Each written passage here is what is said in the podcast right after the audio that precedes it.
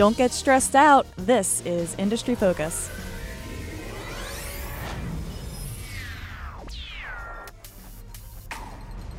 Hello, everyone, and welcome to the financials episode of Industry Focus. Today, we're going to be talking about stress tests on banks, and I have got the Motley Fool's very own senior banking specialist, John Maxfield, on the line. Hi, John. Good morning, Christine. How are you doing? Or I guess it's it's afternoon for you. You're on the East Coast. I'm on the West Coast. It's still morning over here, though. Just barely afternoon, but with the the time change, who really knows? Yeah, who knows? It could be it could be anything at this point. Yeah, we're we're all sorts of messed up. So okay, let's let's dive right into to financials. So of course, the big news lately in the banking industry is these uh, stress tests that the Federal Reserve runs annually, in which the 31 biggest banks, so uh, banks that have assets of 50 billion dollars or more, um, that are overseen by the Fed, go through this testing every year. And the purpose is to determine whether or not these banks have enough capital to survive a hypothetical downturn in the economy. And basically, what happens here is that the Fed lays out three scenarios. They look at a baseline scenario, so normal circumstances, economy keeps trucking along normally. Then you start to get a little bit more negative, and you've got your adverse scenario where the stock market drops a little bit, unemployment rises, etc. And then, now here's when things really get interesting, and what we're, we're truly looking at in these tests is the severely adverse scenario, in which the stock market tanks 60% unemployment shoots up to 10%, 25% drop in home prices, market volatility soaring, all sorts of terrible things going on in the economy. So, this is the scenario that we're most concerned about, and it's the, the true point of these tests. So, in each of these scenarios, the banks are given the opportunity to submit complex plans outlining what happens in hypothetically in each of these scenarios to their businesses and their capital ratios. So, John, I'm going to let you take a deeper dive here. And before we discuss the actual results from this first round of testing that happened, uh, why are these results and these tests so important? Um, what is the risk that they're designed to reduce? So, I guess there's a, there's a couple of different ways to answer that. So, from kind of a societal standpoint, the reason that that these stress tests are important is because they're designed. So, if you go back to the, the crisis of 2008 and into 2009, one thing that we saw is that banks, you know, they had all these investments in various types of securities and derivatives that were tied to subprime mortgages. And when those mortgages took a hit, that reduced their capital levels and almost, I think it's probably fair to say, almost across the board, and almost every bank in the country it pushed them into the accounting equivalent of insolvency because these credit markets froze up, which caused the asset values on their balance sheets to drop precipitously. And when you consider that banks are leveraged on average 10 to 1, it only took a 10% drop in assets to completely wipe out the capital base of these banks. So the purpose um, of the stress test is to proactively get in front of a crisis like that, to make sure that the banks are positioned both on the asset side and on the liability side to be prepared for uh, a, in, in the words of the Federal Reserve, a severely adverse economic crisis akin to the financial crisis of 2008 to 2009. So that's the reason it's important from a societal standpoint, because it'll it, it presumably will help stop the, us as taxpayers having to step in to bail out banks um, if they get into trouble again.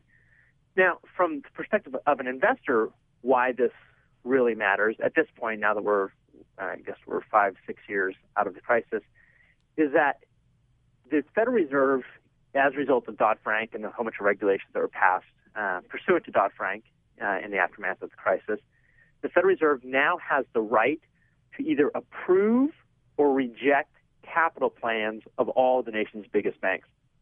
So let's say your Bank of America, let's take Citigroup as an example, because they were rejected last year. So Citigroup hasn't raised its dividend since the financial crisis. It's one of the few banks that hasn't. And the reason it hasn't is because the Federal Reserve won't allow it to because it has performed so poorly on the stress test in the past. So that's the reason that it matters for investors.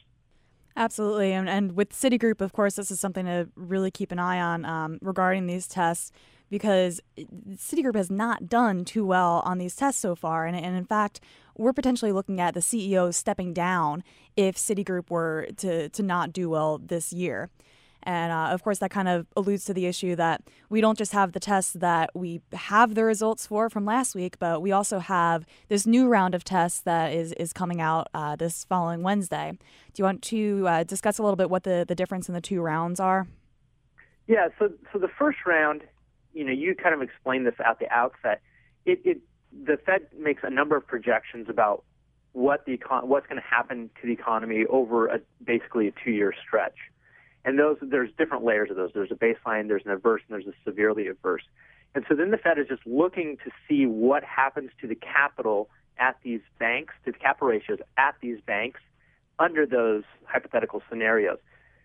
The next step is to determine, and, and that's assuming that the capital plans that are in play at these banks presently stay in play for the for the that that two year time period. This next step, and these are the results that are due out on Wednesday, March 11th. That determines. So the the, the banks will go through and they'll they will ask the Federal Reserve to either increase their dividend or increase the amount of share buybacks they're doing over the next year, and they'll they'll ask for permission to do that.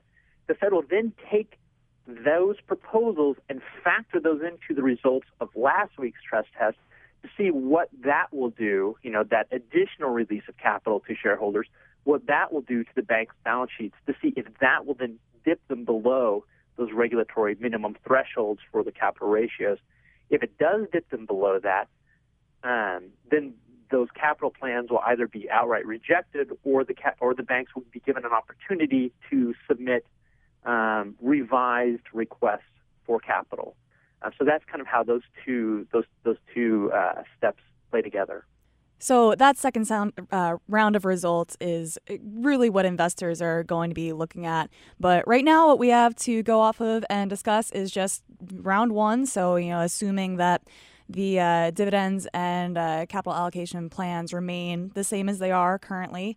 Um, we had we found out that all 31 of the banks that were tested passed the stress test, um, which of course means that even in the scenario of a sharp economic downturn, as we've said, that the capital levels didn't drop below the regulatory minimums.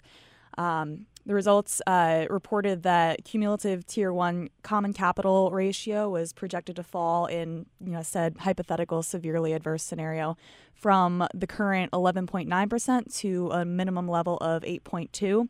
And uh, just to add some context, um, at the peak of the last crisis, this figure bottomed out at 5.5. So that that that's looking like these banks are positioned pretty well. Um, was there any particular bank that uh, you think performed worse than than you would have expected? You know, the the one bank that was a, kind of a surprise to everybody, I would say, was Goldman Sachs. And, and keep in mind that Goldman Sachs is not your traditional bank, right? They don't have branches out there where you and I are going to deposit money and then we're getting, you know, loans to buy a home.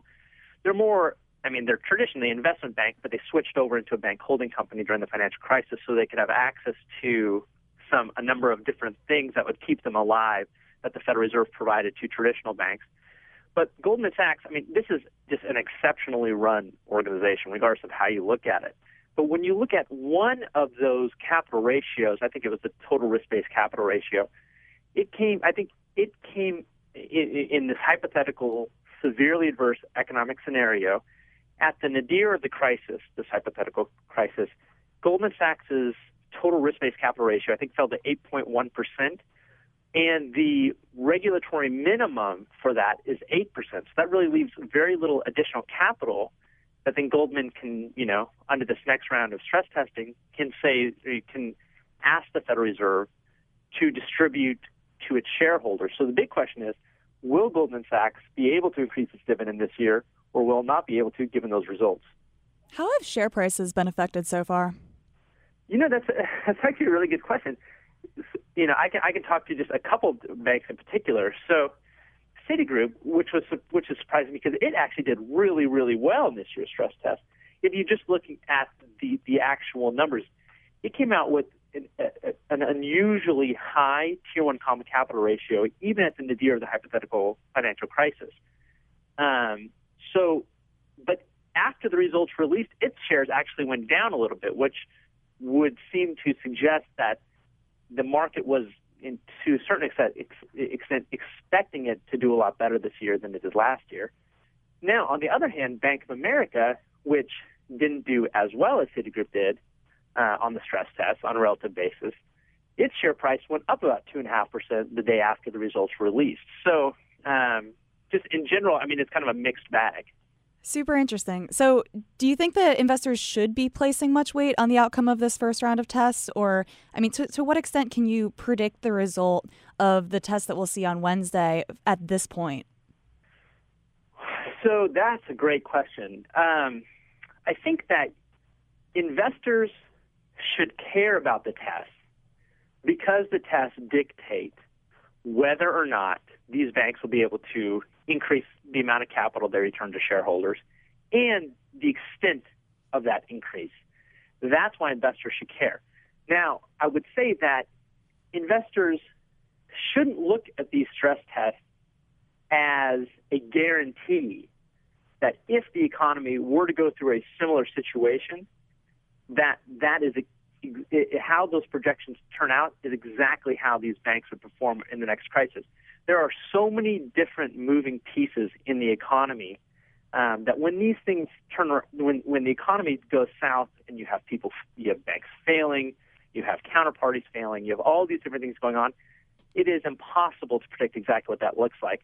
So, so in terms of just determining whether or not, you know, let's say, using the stress test results as a gauge of safety and security, yes, it may be a proxy for that, but it's certainly, um, I, I, you know, not to use a cliche, but the, the, the proof is in the pudding. You never know exactly what the next crisis is going to look like until you're in the midst of it. And at that point, um, that that's the only way you'll know what's going to happen to those capital ratios. Makes sense. So to wrap up a little bit, um, what three banks are you going to be watching with the most interest come Wednesday? The unquestionably Citigroup, and because Citigroup has been rejected two years in a row for a proposed dividend increase. And they're the one big bank that has not been able to increase their dividend since the financial crisis. So that's number one. Number two is Goldman Sachs, for the reason I discussed earlier. You know, is their performance on the total risk-based capital ratio is that going to impede their ability to increase the amount of capital they return to shareholders? And then last but not least, um, you know, if I had to pick just one in addition to those, I would probably say um, let's pick a let's pick a, a healthy bank. I would say look at Wells Fargo. Wells Fargo has a history of returning a lot of capital to shareholders. They've performed well on every stress test in the past. Their earnings are spectacular. They, do, they've they've done well through multiple cycles in the past.